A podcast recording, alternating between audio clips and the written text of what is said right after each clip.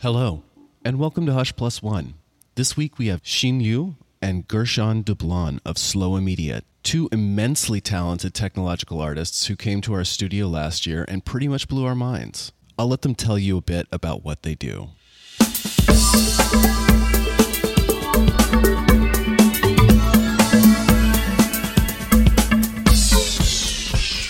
Hi, uh, I'm Gershon Dublon. I'm uh, one half of Slow Immediate, uh, generally considered the slow half of Slow Slow Immediate. half. Yeah, I'm Xin. I'm supposed to be the immediate part of slow immediate. Uh, okay, so what is slow immediate? Like, uh, tell us a little bit about what what that is and why it's called that. So we are a pair of artists uh, and technologists. Um, we uh, we have backgrounds in uh, engineering disciplines in electrical and mechanical engineering, um, and we tell stories in the medium of engineering, science, and technology.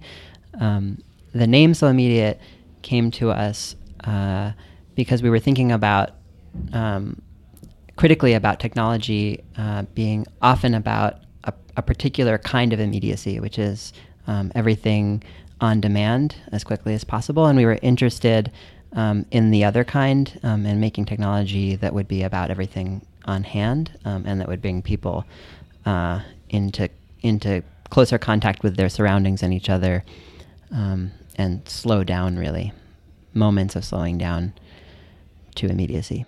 I think there's also an aspect of the aesthetics we're interested in perceptually that can be captured pretty well by slow and immediate. That when you think about a good moment in your life that happened, the time warps a little bit around that. It's Sure. as if it happened really Absolutely. slowly and you remember the details, but then it's also such an immediate feeling you, you hit onto you. Like that kind of slow and immediate moment is something we're trying to create if we can with the audience when they encounter our work. So capture that moment when time slows down. Yeah, but also it's like very fast. I think like it's almost it thought it took forever, but it's a second. Uh, You guys just gave a really cool presentation about a lot of your work and how you got to where you're, what you're doing right now. I'd love for you to just hit some high points, like um, the tree sense artwork. Can you talk about that a little bit? Yeah, so it started with this research around body ownership illusion. And we're interested in how we can become something else through a different sensory modality and experience, or almost like trick ourselves into believing in it. So, what is the body ownership illusion for people who are listening who may not have seen the? So it's like you think you own another body and it's illusional. Like, of course, you're not actually stepping into someone's body. And then VR, of course, is a very good medium for it. So visually, there's already a lot of experiments around that and synchronization of the movements, but we're expanding that capacity, adding more sensory modality into it makes the experience much more believable. And in tree sense, we're making a person into a tree that your hands become these branches, your body becomes this trunk, you interact with animals. Um, it's really a way to experiment the technique, but with a story uh, inside of it. So you get to be a tree, and then you get to experience a tree, and then you're sort of forced to experience yourself as a tree. Um, I know that a lot of people were talking about it, and it's um, it's really interesting. Hopefully, we'll be able to link that in the notes for this episode. Do you want Um, to talk uh, like about how people respond? Like, um, pe- you sometimes talk about people feeling themselves in the breeze. Mm-hmm. Um, I think that's a, a nice example of. Yeah, so one of the things that's very interesting is that we of course know you're not a tree. Right. And you know that too. But there's actions start to modify. Uh, for example, some people would move as if they're a little bit stiff. Oh, interesting. Yeah, and some people would like kind of get r- much more released. You can like visually tell when the wind kicks in. Uh, and they kind of shake themselves in a way as if they have like a, things on their arms, like leaves. Whoa. And there's one person uh, who is very afraid of height, and the tree is very tall, so she barely can move herself because she's worried about she's gonna like fall and break halfway somewhere. Oh. Uh, so it's very interesting that this fact, you know, you're not a tree. There's a lot of physiological reactions um, or unconscious behaviors people are already performing uh, d- just during like five minutes via film. I noticed that you guys uh, do a lot of stuff that has to do with uh, nature and the natural world, and you're using technology to mediate that. Do you want to talk a little bit about what that means to you? Uh, yeah. In thinking about uh, slow immediate, like why why we're doing what we're doing, um, nature is is one context in which that kind of um, Im- immediacy is um, really present and operative, and um, also uh, not very frequently experienced. Um, and so, for example, uh, we think of forests as uh, quiet, peaceful places, um, and that's largely because uh, we come from cities that are loud, active places, and we go into forests and we behave the same way. Um, and most of the activity in a forest scatters uh, when we when we walk into it. Um, but uh, our project here there uh, is is about making in, in one way about making people realize that um, I was just about to segue into that project too. That's perfect. that the forest is is really an active place, and we do that by just changing the sort of expanding the perceptual boundaries that people have um, in in hearing. Um, so, uh, if you can hear through a microphone that's just outside of uh, the boundaries you could normally hear, um, and do that in a way that preserves the the interaction of hearing, um, so everything is sort of realistically extended, um, then you realize that just just beyond where you where you were hearing before, there's this whole world of activity, and every step you take, um, you're actually creating this um, sort of sphere of of quiet, peaceful forest around you, um, and things are scurrying.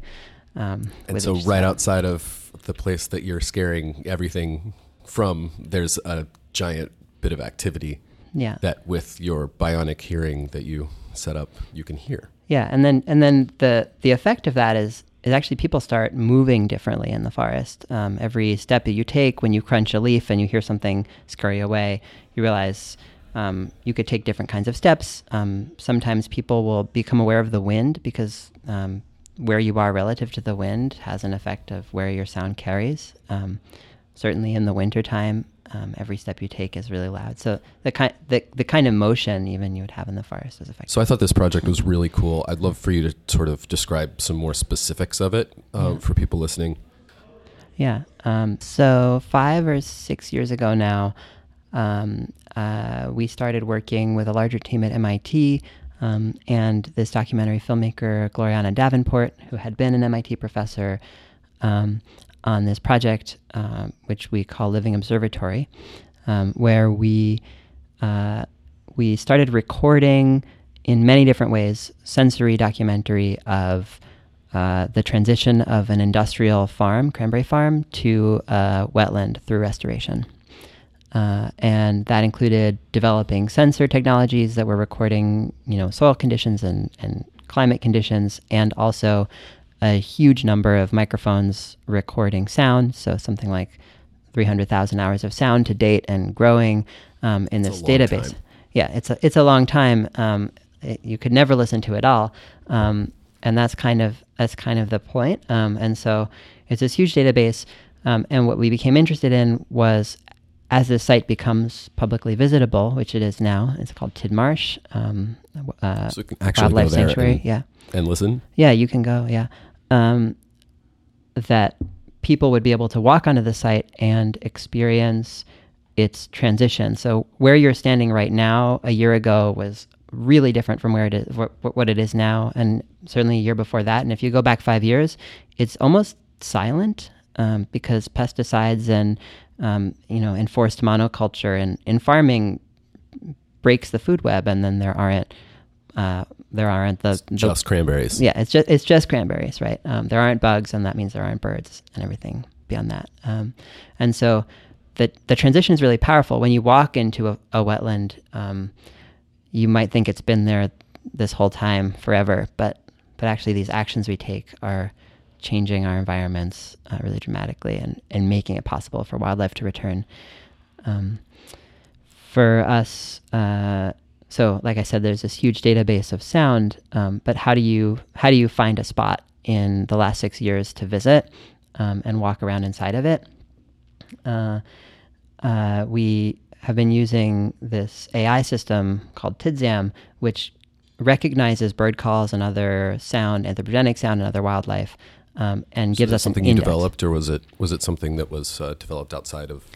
It was developed as part of the team on this project um, by a, um, a research scientist named Clément Duhart, uh, who's now based in France but had been working at MIT at the time. Um, and it's still running, so um, we're able to say find the first moment that a particular species returned to this to this site post restoration, and then using this augmented reality audio system, walk around inside of that moment, and then repeat that from different perspectives. So So not only can you like can you go outside of your own sort of physical range, but you can go anywhere in time, and you just get this like sonic superpower, Yeah, exactly. like Um, surfing through this data. It's just vast amount of data. yeah, some people using the system will just repeat the same minute over and over again, but from different points of view. Let's talk about some more stuff. Um, uh, the mask, maybe.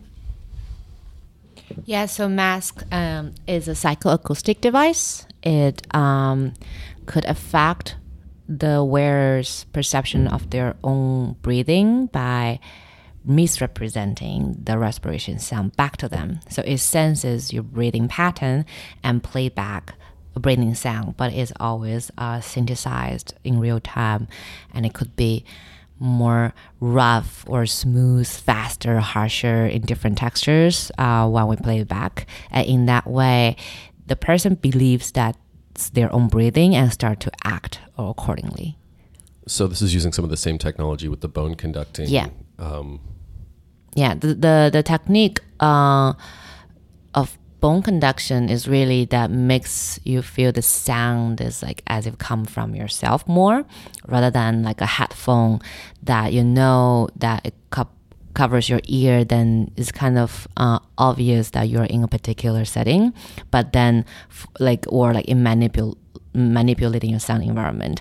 Um, but um, with bone conduction, because you can still hear everything else that's happening in real life and just the layer of breathing on top of it, so it's much natural. Non-occluding, Yes.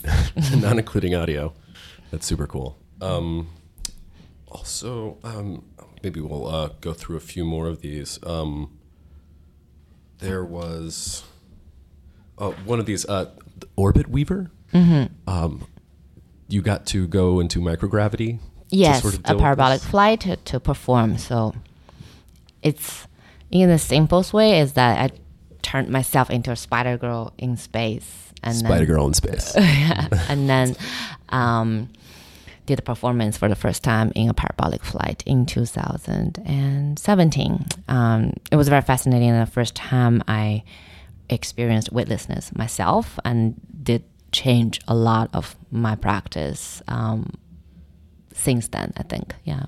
So, um, can you describe what the device that you made for the Yeah. microgravity flight is? So it's like a handheld device that shoots thread and drag uh, me over to wherever the tip of the, the thread is attached to. So the tip of the uh, the thread has a magnet. Is sh- uh, when it's shoot out, it attached to like a metal plate, for example, and then when that attachment is secure, the device start to rewind or rewind, and then it just kind of reversed fishing. Um, I will be dragged towards uh, where the the other side of tip is.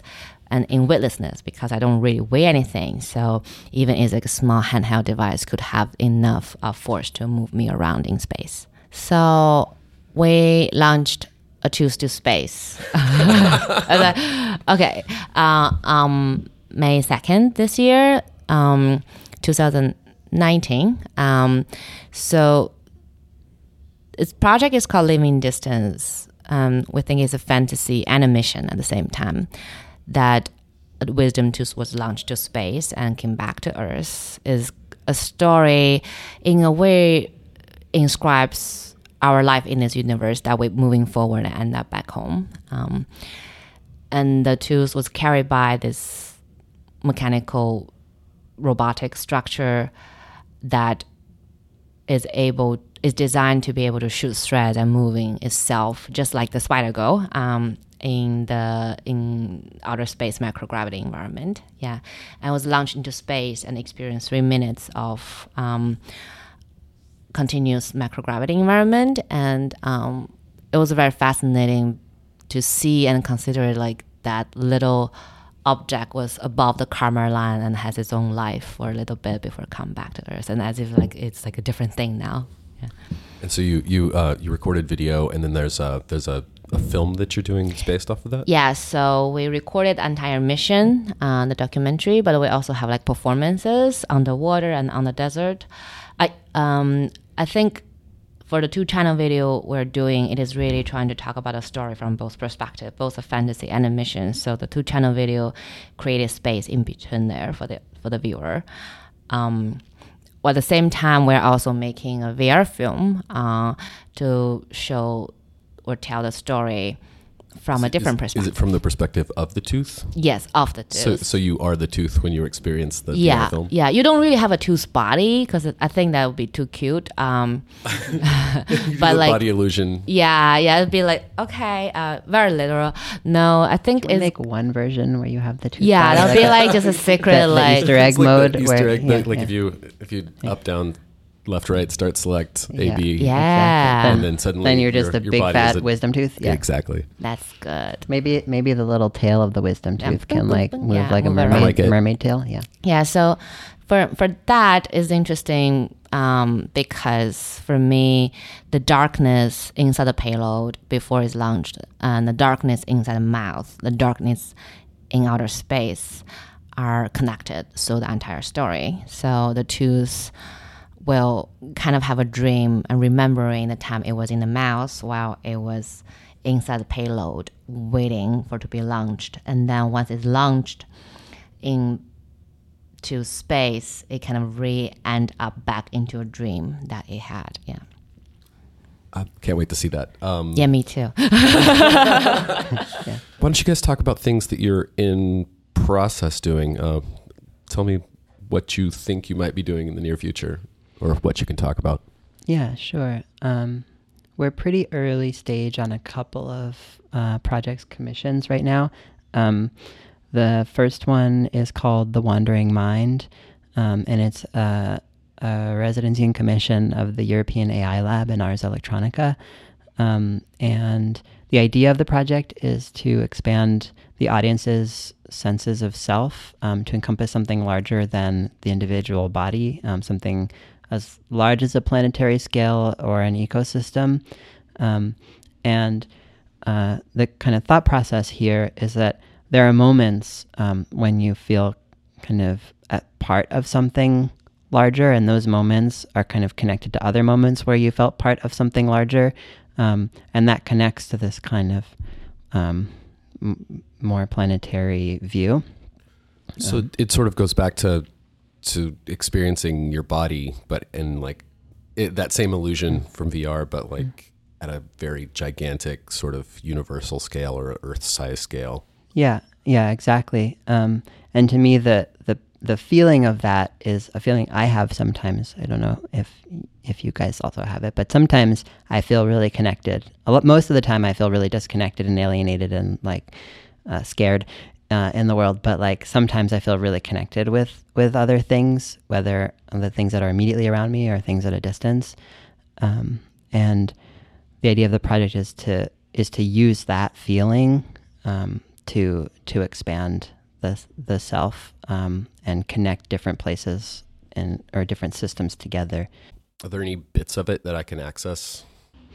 Um, right now, no, it's still very much in the in in process. Um, so we were in uh, in this residency in Buenos Aires in August, um, in which we were basically doing the research to develop some of the materials for this. Um, a lot of that was field recording, um, and uh, a lot of that field recording was just capturing spaces um, using different techniques, um, different types of microphones, and Do you have like a, a lot of the Do you have like Eigenmikes and things like that? yeah, so so some some 3D microphones and um, and some of our own hand built microphones that we we use consistently, um, and then uh, a lot of the spaces we ended up going down into were um, were underground um, spaces, which have resonances of other parts of the city, other other places. Um, they're just cavities have these connections to other places, um, and uh, yeah, that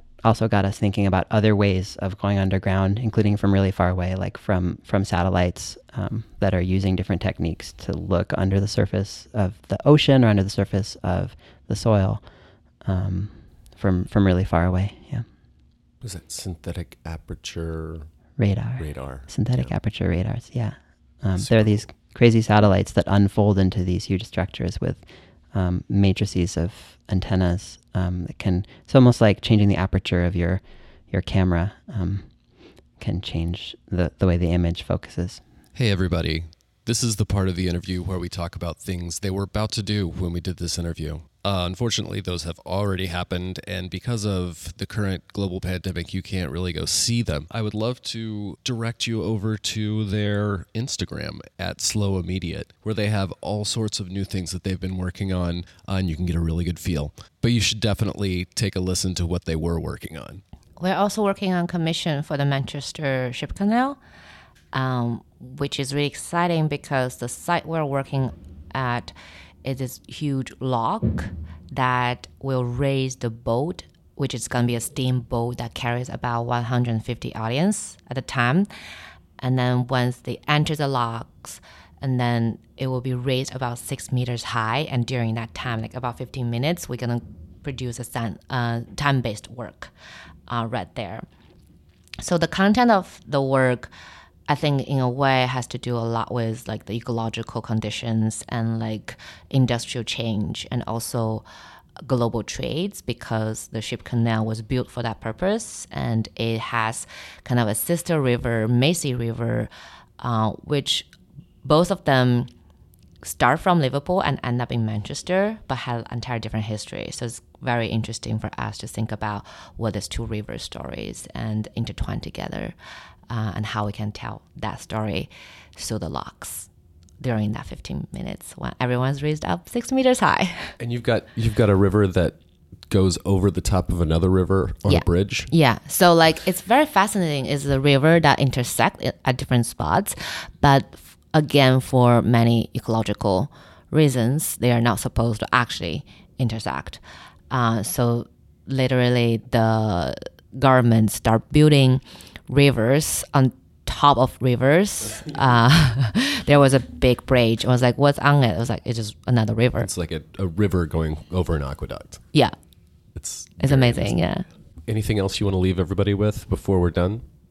It would be great if people can come to Austria in September or Manchester in May and check out our projects. I think it would be nice. Uh, we are also working on premiere the VR film very early next year. So hopefully, uh, no matter where the people are, we will be able to share the projects with them. I think that's the most important thing for us all the time. Uh, Because we work so much about physical perception, we want people to actually try it out. Well, thank you so much for coming. Um, Thank you. It's been a pleasure. Thank you.